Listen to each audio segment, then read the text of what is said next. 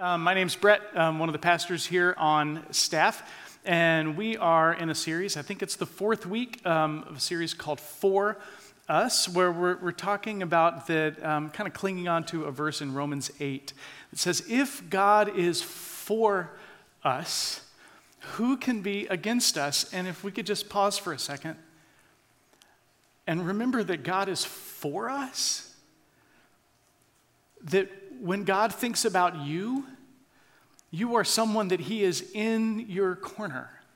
He's on your side. He wants to move on your behalf.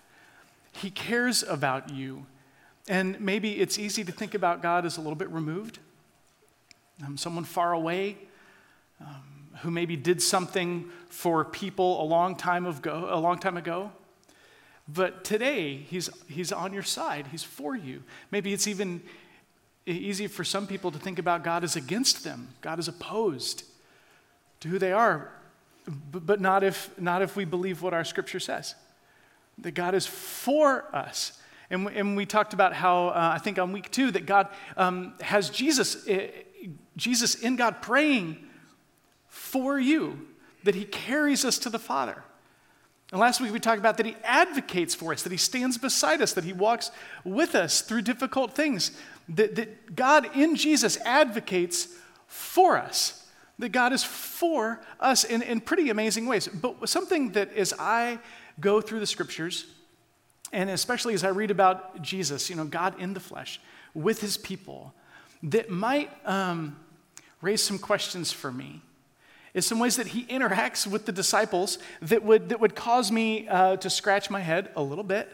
And I would just want to take a look at, at a pattern that we see um, in the person of Jesus, uh, through all scripture for sure, but in the person of Jesus that, that gets my attention around this conversation of God being for us. So uh, this isn't so much taking a scripture and diving deep. This is kind of taking a theme that runs through scripture and zooming out and, and seeing it on the whole. Um, so uh, hopefully you can track with me. Um, but just, just, to, just to pick one to start, um, a familiar passage to some of us, Matthew 16, starting in verse 15, is a conversation where Jesus is having with his disciples. And he says, But what about you? He asked. Who do you say that I am? And Simon Peter answered him, You are the Messiah, the Son of the living God. Jesus replied, Blessed are you, Simon, son of Jonah, for this was not revealed to you by flesh and blood, but by my Father in heaven. And I tell you that you are Peter, which means um, Petros, means rock. And on this rock I will build my church, and the gates of Hades will not overcome it. I will give you the keys to the kingdom of heaven. Whatever you bind on earth will be bound uh, in heaven. Whatever you loose on earth will be loosed in heaven. And he ordered his disciples not to tell anyone that he was the Messiah. Now that feels like Jesus being for us, doesn't it? That's like, oh my gosh, that, that's a big deal.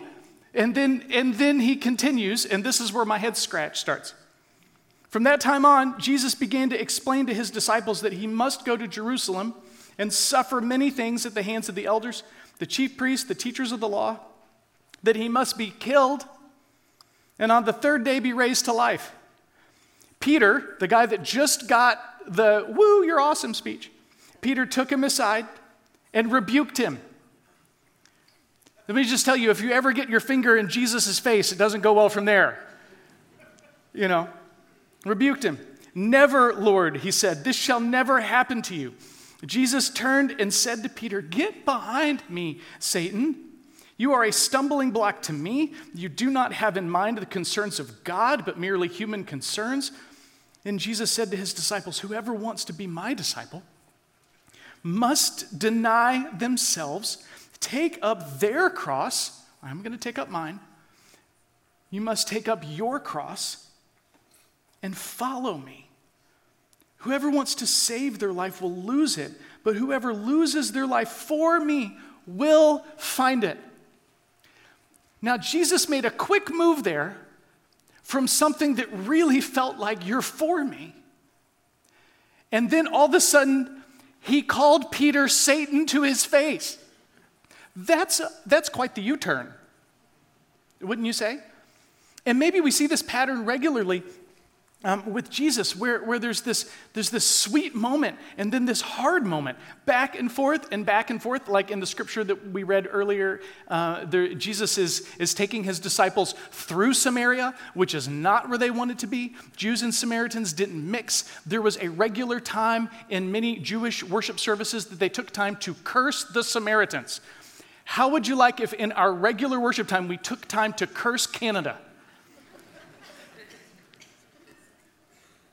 And he's taking them through Samaria. They have a serious history of bloodshed and trouble, religious and political differences, lots of tension because the world has changed so much that politics and religion cause problems. And, and he's taking them there and he stops at a well in the middle of the day and starts talking to this woman. His disciples have gone into town to get thick burgers. They come back and they find Jesus talking to a woman, and they're like, You're not supposed to be doing this. By the way, we brought you some food. And he starts pushing on him. He says, I have food to eat you know nothing about.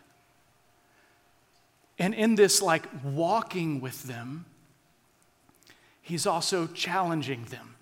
I could point out that pattern throughout most of the Gospels. But just to highlight a few more, just so you don't miss it, here's a quick list. Matthew chapter uh, 5, Jesus opens the Sermon on the Mount, challenging his disciples on who is blessed. Because they all think these are the people that are blessed. And Jesus says, no, it's not the wealthy and those that have power and those that have it all together and, and those that are super religious. It's the poor and the mourning and the weak. They're the ones that are blessed. He's pushing on his disciples. Next. Um, he, who do we welcome? His disciples come up to Jesus and they're like, Jesus, there's a whole bunch of these sweet, cute kids that want to come spend time with you and you can, so that you can bless them. But don't worry, we stopped them and told them, you don't have time for that. And Jesus says, What? No, I want, I want them here. And he, he picks these kids up in his arms. I'm sure he gets this sweet little girl in his arms and he puts his hands on her head and he blesses her. Like, who do we, who do we welcome? Um, next, uh, who do we denounce? In another space, they come back to Jesus and they're like, Jesus, we found this guy that was performing miracles in your name, but he's not one of us, so don't worry. We shut that down. And Jesus is like, What? no, no, that's not, that's not what we're doing. We don't denounce people just because they're not a part of our little tribe, right? Um, uh, next. Uh, what do we focus on? His disciples are sent out. Uh, this is such a, he sends them out to do, to do miracles themselves, um, to send demons away from people, to bring the kingdom of heaven to earth. I mean, this is a big moment of trust that he sends his disciples out. And they come out really, uh, come back really excited about um, the showy stuff, about the, the miracles and the demons fleeing and all that. And Jesus says, Don't rejoice in that but that your name is written in the book of life. Like, what do we focus on, right? Um, next, uh, uh, who should be a servant all throughout the Gospels? Jesus is pushing on his disciples um, about that we do not take authority like the world takes authority and boss people around. When we have authority, we serve. We lay our lives down for people. Um, last, when they come to attack Jesus to arrest Jesus, Peter the, the caffeinated disciple, um, who's always acting first, um, he grabs a sword, tries to chop a guy's head off that's arresting Jesus. He misses, gets his ear. Jesus heals the guy and corrects Peter and says, That's not how we respond. As disciples of Jesus, we do not use force when we're attacked. That's not what we do, right? And constantly, Jesus, throughout all of his time with his disciples, and you'd think they'd get it, they had years with him, years with him, not like visiting him once in a while they regularly heard each other snoring, like they lived life tightly together. Regularly, Jesus is having this conversation with his disciples. says, We don't do it that way. We do it this way. We don't do it that way. We do it this way. We don't do it that way. We do it this way. Over and over and over again, Jesus has this regular flow with his disciples, people that he loves very much, but he's not afraid to push on them. Now, that's an interesting kind of relationship, isn't it? And maybe one that we can be a little allergic to. Because if you, ju- if you just turn to Scripture and you pick out just a passage where he's correcting them, you might think, wow, that guy's really tough on them. He's really tough on them. But if we also see all the places that he offers himself to them and makes space for them, it kind of changes the whole, the whole dynamic. Um, an author that I like who writes about discipleship, his name is Mike Breen. Uh, he has a kind of a framework that he uses to talk about how discipleship works. And um, kind of a grid, you know, um, x axis, y axis. I had to ask the team which one's x and which one's y. It's been a while since I did anything math y. Um, and, uh, you know, maybe on the, on the y axis, if we could talk about high invitation and low invitation, a relationship that, that has high access and transparency and trust and vulnerability, high invitation. You can know me. Versus a relationship that has low invitation, kind of closed off, a little bit removed. I'm not going to let you too close? And then on the other axis, if we have high challenge to low challenge, like I'm going to push on you, I'm going to set boundaries for you. I'm going to say, we don't do it that way. We do it this way. And I'm, I'm going to be clear about that. All the way to low challenge, which is we are just too uncomfortable bringing up the tough stuff. We don't do that in this exchange. And how those things kind of work is like in the, um, in the quadrant down here, low challenge, low invitation. Maybe we could, we could just call that the what's your name again box. They're like that. I know I've seen you. I know we work together. Has anyone ever had this? You have worked with someone for years, but you've been together too long to ask them what their name is? Right? Right?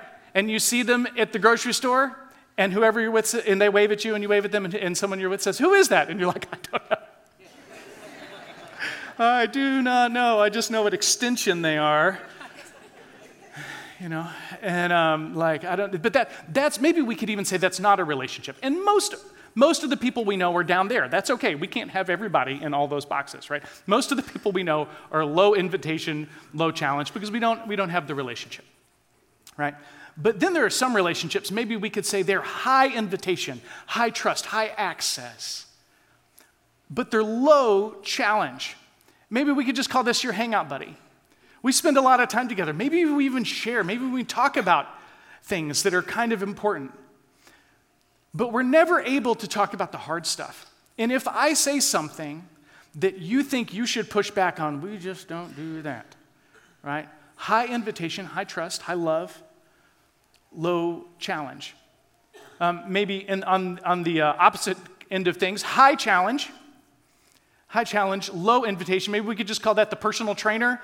I don't like like someone that you don't you don't really know each other. You don't have access to their life. I'm sure there are some personal trainers that are great, um, but this is I'm, I'm what I have in mind is what I'm scared of if I were to hire a personal trainer, and that's I would go to the gym and I would have for an hour someone saying lift it, do more, and I'm like I don't want to be here anymore.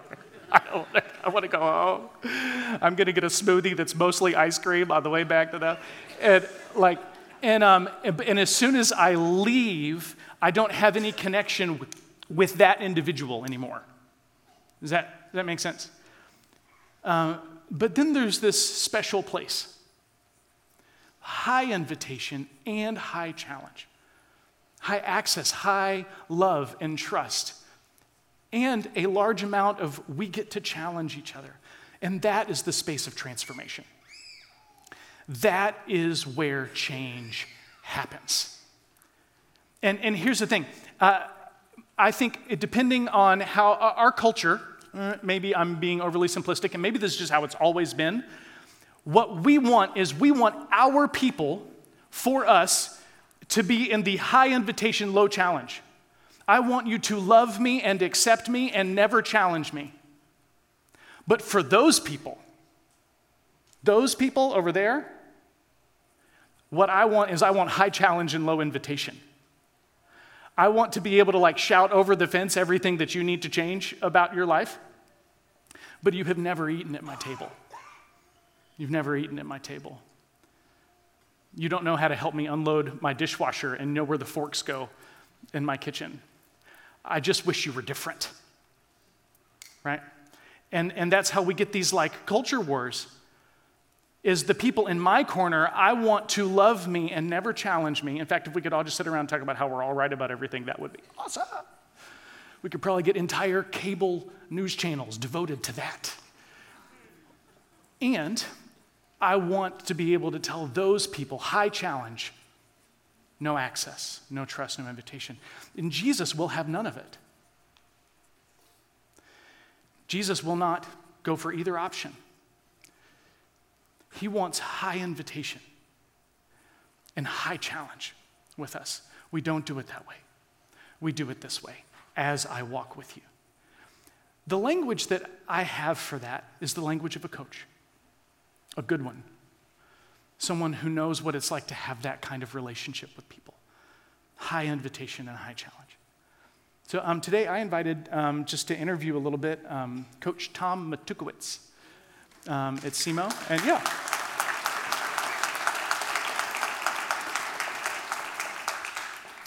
Apparently they know who you are. That's good.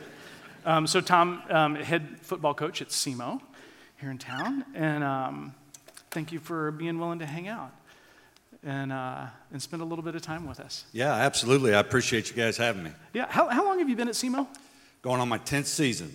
This is really kind of a year for me, so I'm going to turn 50, 10 years at SEMO, and this is my 30th season. That's great. And you've had a lot of success since you come in, yeah? Well, I think that depends who you ask.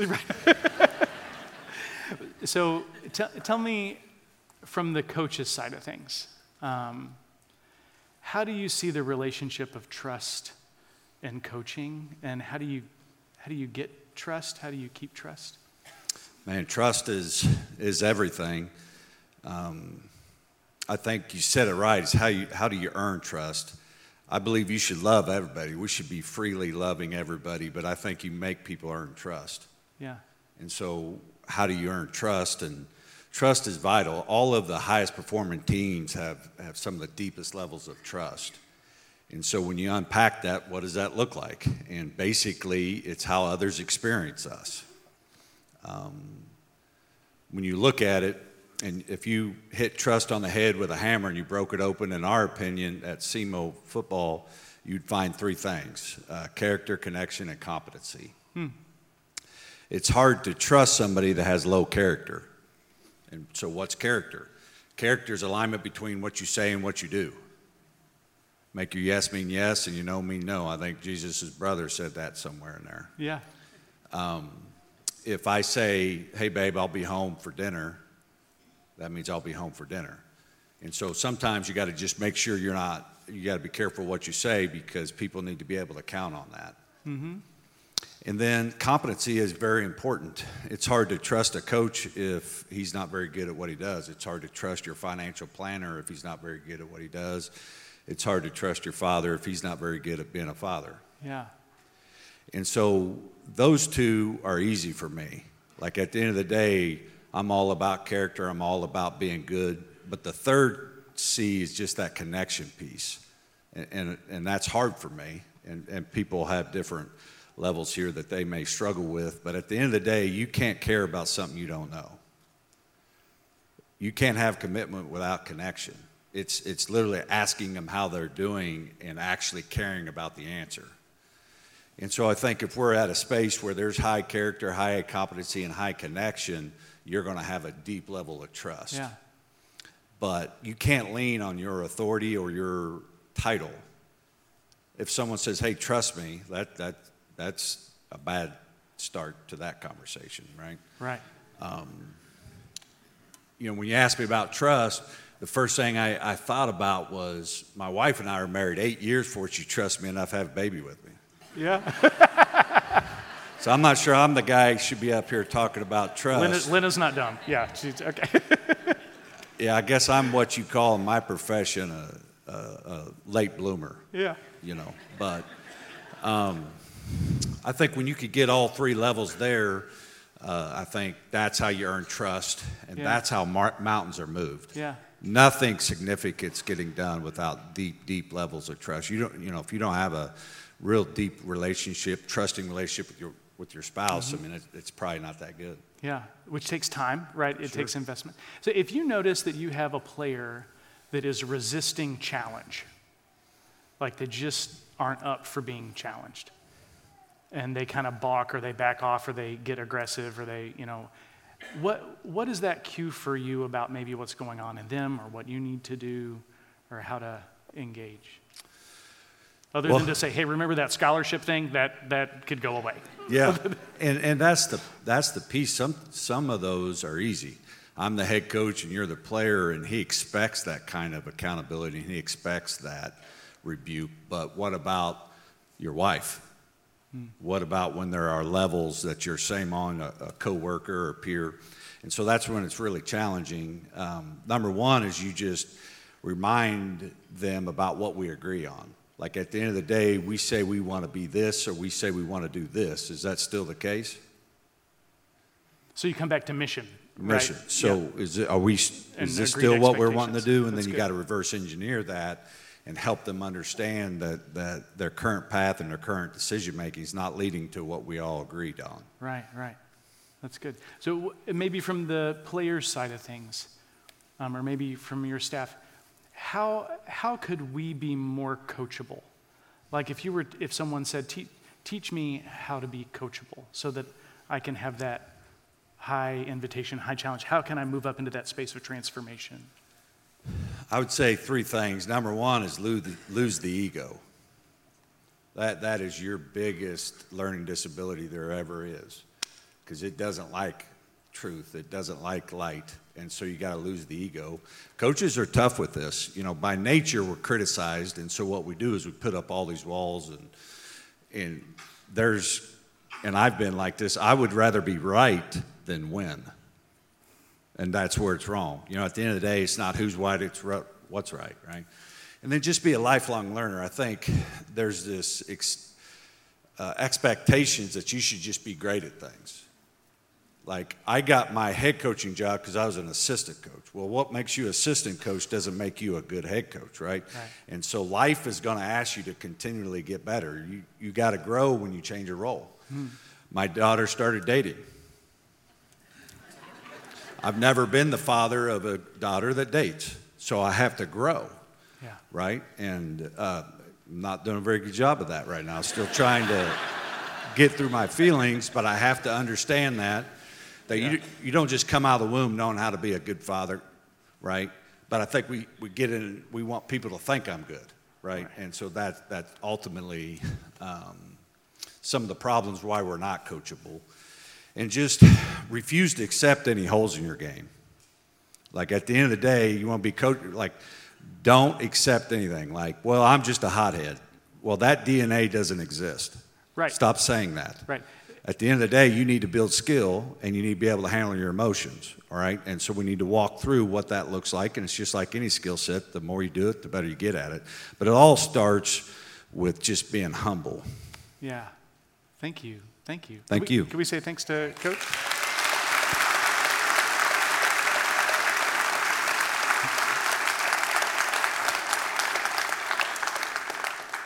So I don't think I have to stretch too hard to lay that on top of the conversation we're trying to have about our relationship with Jesus, right?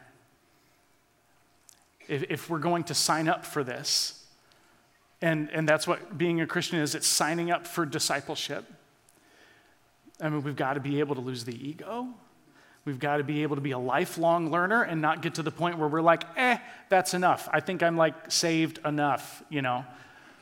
Like that we keep going, we stay humble. That's the key to the whole thing. I love that. Um, we did not talk through his, his answers ahead of time, but ego is the biggest learning disability that there is.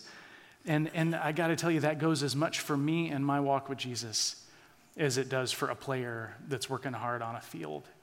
And maybe just one other example um, that we could walk through, like in, uh, in John um, chapter 6, which is a fantastic, the whole chapter is, is laid out in this conversation really between invitation and challenge. And it starts where Jesus feeds the 5,000. Like there's all of these people that at that point, by the way, are called disciples. There, there's all of these people that come to him and, and they're hungry. And what does he do? He feeds them. That is invitation. That's time. That's trust. That's investing in people at an unheard of and unexpected level.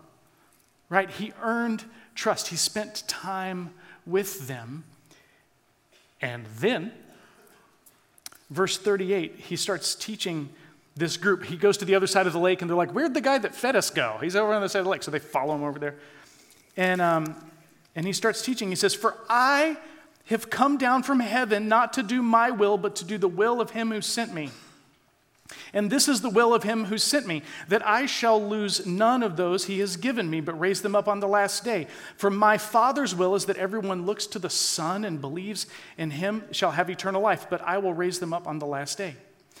At this, the Jews began to grumble. He's saying some challenging things about him because he said, I am the bread that came down from heaven. That's challenging. This is about me. And they said, Is this not Jesus, son of Joseph, whose father and mother we know? How can he say, I came down from heaven? They're like, Dude, we were there when they changed your diapers. You know, who do you think you are? As the conversation goes on, verse 53, Jesus said to them, Very truly, I tell you, I just want you to imagine this. Erase all that you know about like Christianese language and just listen to somebody saying this stark. Unless you eat the flesh of the Son of Man and drink his blood, you have no life in you.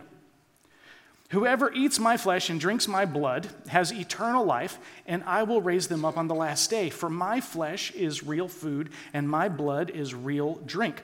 Whoever eats my flesh and drinks my blood remains in me, and I in them. Just as the living Father sent me, and I live because of the Father. So the one who feeds on me will live because of me. Are we in the invitation space or the challenge space? He's saying some things that are challenging, and he's expecting them to push in. I want you to push in. Verse 66 At this time, many of his disciples turned back and no longer followed him. You do not want to leave too, do you? Jesus asked the twelve. Simon Peter answered him. Lord, to whom shall we go? You have the words of eternal life. And we have come to believe and to know that you are the Holy One of God. You see, the crowd was up for the invitation side of Jesus. He loves me. When he started saying things that were challenging, hard, and unexpected, they left. And he goes back to the invitation thing. Do you hear how like tender this question is to, to the 12? You don't want to leave too, do you? He's like, he's, he's tender. And Peter says, Who else is there to go to? Who else is there? You have the words of eternal life, which, interesting, the word words there, two Greek words for the word word logos, which we get the word like logic from, um, is not the word he uses. So he's not saying it's your ideas that give me eternal life. It's rhema, it's conversation. He says, when you, when you talk to me today, it fills me with life again. He says, because you have earned trust with me, because you've given me space with you, I'll follow you even to the hard stuff. There's no one else to go to. I'm sticking with you. Let me, let me just ask you where is Jesus challenging you in your life right now? Or maybe have you stopped growing? And you've decided that this is far enough, it feels comfortable enough. He loves me, He feeds me, He says some things that I like. That's far enough. Where is Jesus challenging you right now? Um, to steal a quote, uh, Daniel Seabaugh helped me put the sermon together. Um, he, he had a, a quote from Matt Chandler, great pastor in Dallas, who says this discipleship is a constant confrontation with Jesus in which Jesus always wins. Discipleship, this is a great, is a constant confrontation with Jesus in which Jesus always wins. Where is Jesus confronting you right now? And are you letting him win? And if you don't know the answer, that means you have work to do. That means you're missing out on the conversation. Maybe I'm in that space a lot of the time. And here, here'd be two things that I would say. One is you need some people to help you on your journey. You need some people around you that can help you with the invitation and challenge. People that you have that kind of relationship with. High invitation, high challenge. By the way, um, we have a, a, kind of a way that we do that here at LaCroix. We don't talk about it a lot um, because we just don't want people that aren't up for high invitation, high challenge to get in them um, because it kind of messes up the whole thing. But if you are up for that, email me. You can, I'm, sh- I'm assuming you know how to like find an email address on a website. Email me, and I want to talk to you. Um, if you're up for uh, relationships with others that are high invitation and high challenge in your pursuit of Jesus. But I would, I would invite you to get in on that. Secondly, get in His Word. You need to get in His Word, and in that confrontation, you need to let Him win. You need to let Him win. Because Jesus wants to set you free. He is for you. He has plans for you. He wants to set you free, and He doesn't want you to miss out on freedom. I, I was um, with a couple that many of us know and love in the front parking lot um, who had just gotten a really challenging diagnosis, and they were leaving to go get um, and start chemo in St. Louis. And we we're praying for this woman's healing. And her husband in wrapping up prayer for her healing, he said, But God, that is not our first desire. Our first desire is for you and your kingdom.